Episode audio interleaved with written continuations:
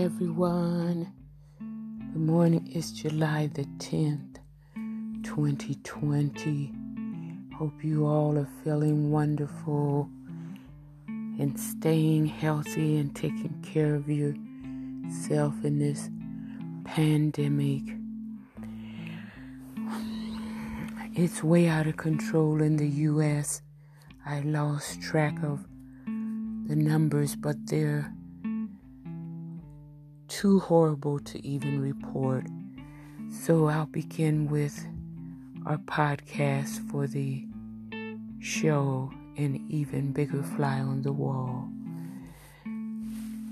Our first segment, I'm going to read to you what is posted on Roland Martin Unfiltered YouTube channel for July 9th, 2020. Sending a message to white supremacy after armed black militia marched in Georgia. NFAC founder speaks. In Atlanta, that's in Georgia. If you're out of the country, this is Atlanta, Georgia, where this happened. In Atlanta, an armed black militia made headlines on the 4th of July by challenging the Ku Klux Klan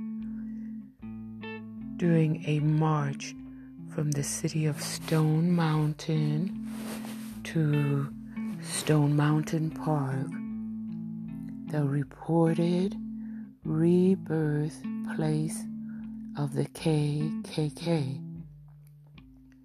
The militia calls itself the, and it's going to get strong and vulgar, so I'll use um, just the first initial on a bad word. The militia calls itself the Not Effing Around Coalition or NFAC.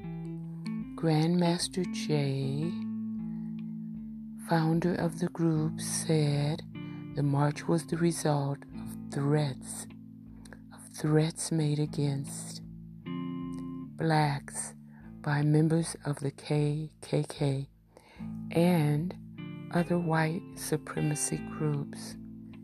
Jay spoke with Roland Martin about NFAC and the march that has caught the eye of many and posed as a resounding message, quote, to the heart of the what we feel is the driving engine behind what is now coming to light, unquote. And I was listening to a little bit of what Jay had to say. He's it's the first time I ever heard him, but he sounds like a very mature and man, stable, and doesn't seem to be a rabble rouser, but he's um, decided to exercise his First and Second Amendment Amendment rights, freedom of speech and assembly, and um, the right to bear arms and protect himself, his community, and family against hate groups